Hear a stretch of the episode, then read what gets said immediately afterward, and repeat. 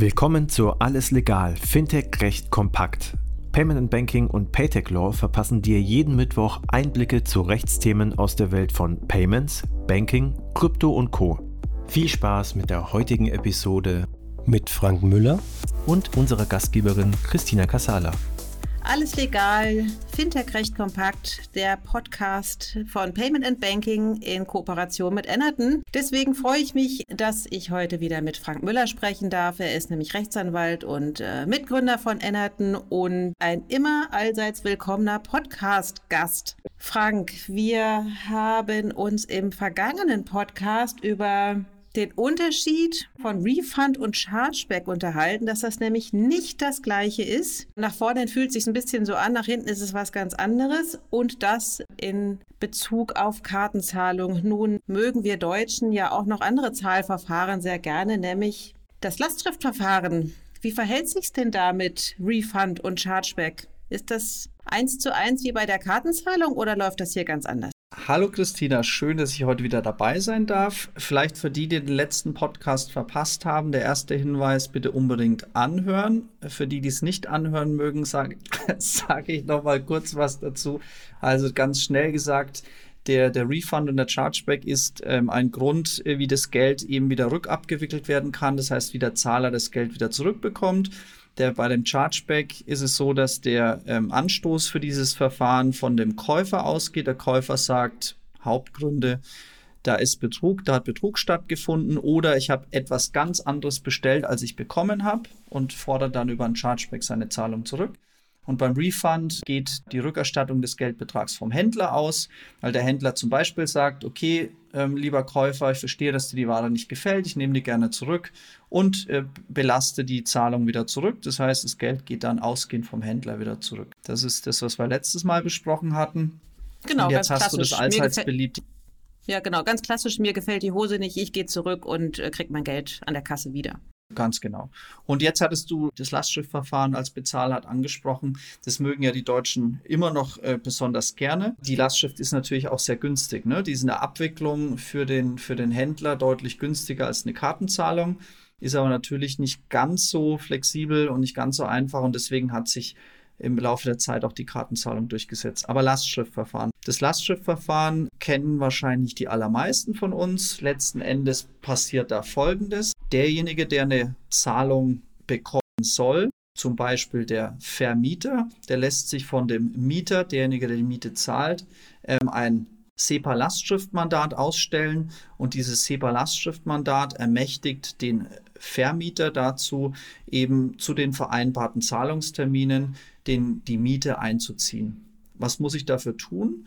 Ich muss als einer, der Lastschriften einzieht, als Vermieter, muss ich mit meinem, mit meiner Hausbank eine sogenannte Inkasso-Vereinbarung abschließen. Die Inkasso-Vereinbarung regelt sozusagen die, den, den Rechtsrahmen dazu, was ich beachten muss, um eine solche Lastschrift äh, einziehen zu dürfen.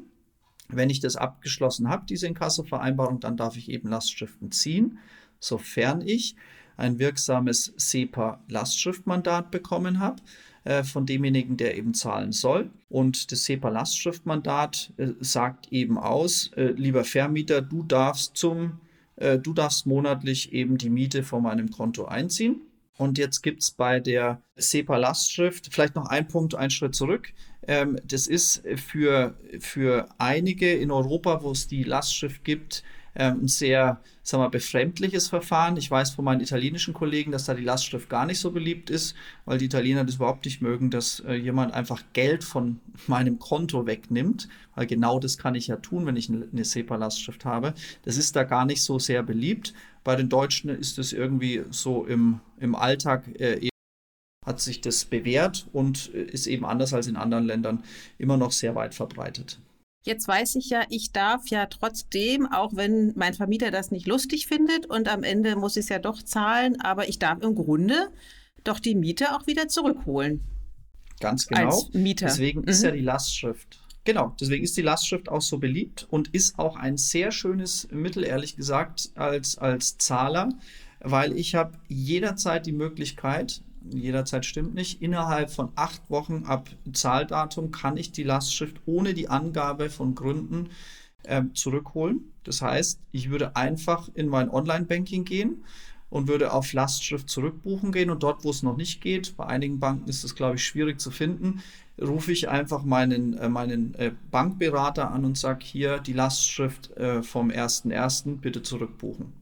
Dann stellt er auch keine Fragen, sondern bucht die einfach zurück. Und was passiert dann? Es geht dann das Geld eben über das Interbankenverhältnis. Da gibt es dann auch, das habe ich jetzt äh, weggelassen, weil das für den Kunden oder für die Zuhörer vielleicht nicht so spannend ist.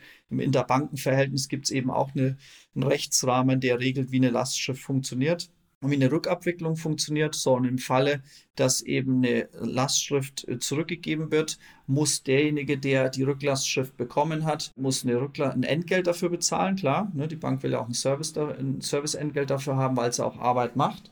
Und ähm, dann ist die Lastschrift wieder beim, äh, beim Zahler. Das geht jederzeit, ohne Grund. Acht Wochen habe ich dafür Zeit.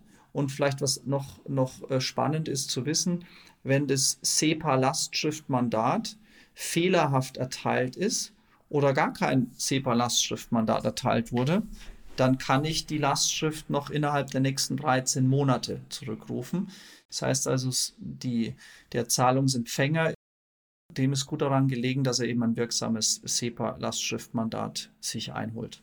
Genau, aber wir haben ja jetzt quasi über das SEPA-Basislastschriftverfahren gesprochen. Ein bisschen anders sieht es ja aus, wenn wir uns über die SEPA-Firmenlastschrift unterhalten. Genau, so ist es. Ähm, das war die SEPA-Basislastschrift, die wahrscheinlich die am meisten verbreitete Lastschriftart ist, obwohl ich da eben die Möglichkeit habe, oder gerade weil ich da die Möglichkeit habe, als Zahler die Zahlung wieder zurückzuholen, die Firmenlastschrift, die geht nur im B2B-Bereich, ist auch vom Setup her deutlich aufwendiger, weil anders als bei der SEPA-Basislastschrift muss ich nirgendwo ein SEPA-Mandat hinterlegen und es wird grundsätzlich auch nicht geprüft, ob ein SEPA-Mandat vorliegt. Ähm, und es wird deswegen nicht gemacht, weil ja der Zahler jederzeit innerhalb dieses acht Wochen Turnuses das Geld zurückholen kann. Jetzt gibt es aber gerade, und deswegen ist es im B2B-Bereich wichtig, ja durchaus auch das Bedürfnis, dass ich eine gewisse Rechtssicherheit habe. Also gerade wenn ich im Firmenverkehr größere Transaktionen abwickle, möchte ich ja möglicherweise ausschließen, dass jemand die Zahlung einfach wieder zurückholen kann. Äh, insbesondere dann, wenn es größere Zahlungen sind, weil wenn die Zahlung zurückgeht, kann ja derjenige, der sie zurückgeholt hat, möglicherweise insolvent werden und dann bleibe ich irgendwie auf meiner Forderung sitzen. Also hat sich der ähm, Gesetzgeber gedacht, gibt es eben auch eine Firmenlastschrift. Und der Unterschied zur Basislastschrift ist genau der, dass wenn ich eine, ein Firmenlastschriftmandat gegeben habe, dann kann der Zahler die Lastschrift nicht zurückgeben, anders als bei der Basislastschrift. Und damit hat der Zahlungsempfänger eine höhere Sicherheit. Die Unterschiede sind fein, dienen aber am Ende doch der Absicherung entweder des Privatkunden oder eben doch äh, des Unternehmens, ähm, um nicht in ja, leere Zahlungen zu laufen. Ganz genau. Ich selbst mag die Lastschrift gerne, weil ich eben als Kunde im Grunde kein Risiko habe. Ne? Das Risiko, muss man schon sagen, liegt hauptsächlich oder überwiegend bei dem Händler. Weil stell dir vor, der Händler verlässt sich darauf, dass er das Geld bekommt, er verschickt die Ware, die Ware kommt beim Kunden an, der Kunde ist ein Betrüger, holt die Lastschrift zurück und ist über alle Berge. Das heißt, das Ausfallrisiko des Kunden liegt beim Händler. Äh, aber auf der anderen Seite ist es natürlich schon so, dass es ja auch gewisse Fraud Prevention Tools gibt. Mensch, dieses Englisch immer. Also es gibt halt Betrugs. Ähm, Verhinderungsmaßnahmen und Anbieter, die das machen, wo man dann eben ähm, schon sagen wir, in der Sekunde, wo im E-Commerce was bestellt wird, schon relativ viel, sagen wir, ein relativ gutes Gefühl dafür bekommt, ob der Kunde ein hohes Betrugsrisiko hat oder nicht, je nachdem auch in welchem Bereich. Und es ist natürlich, es ist eine Lastschrift, ist insgesamt bei der Abwicklung deutlich günstiger, deutlich günstiger als eine Kartenzahlung. Ja, Fraud Prevention, das ähm, haben wir auch häufiger mal bei uns auf dem Blog, weil es ist ein großes Thema im E-Commerce. Und offensichtlich auch die Lastschrift, worüber wir gar nicht gesprochen haben, ist über Rechnungskauf oder natürlich auch über, und das es klingt immer so ein bisschen altmodisch, über die Vorkasse. Aber jetzt heute erstmal SEPA-Basislastschrift und Firmenlastschrift und der Unterschied zwischen Refund und Chargeback. Herzlichen Dank, Frank. Sehr gerne. Das war alles legal, Fintech recht kompakt für dieses Mal. Wir freuen uns, wenn ihr uns auf eurer Lieblings-Podcast-Plattform abonniert.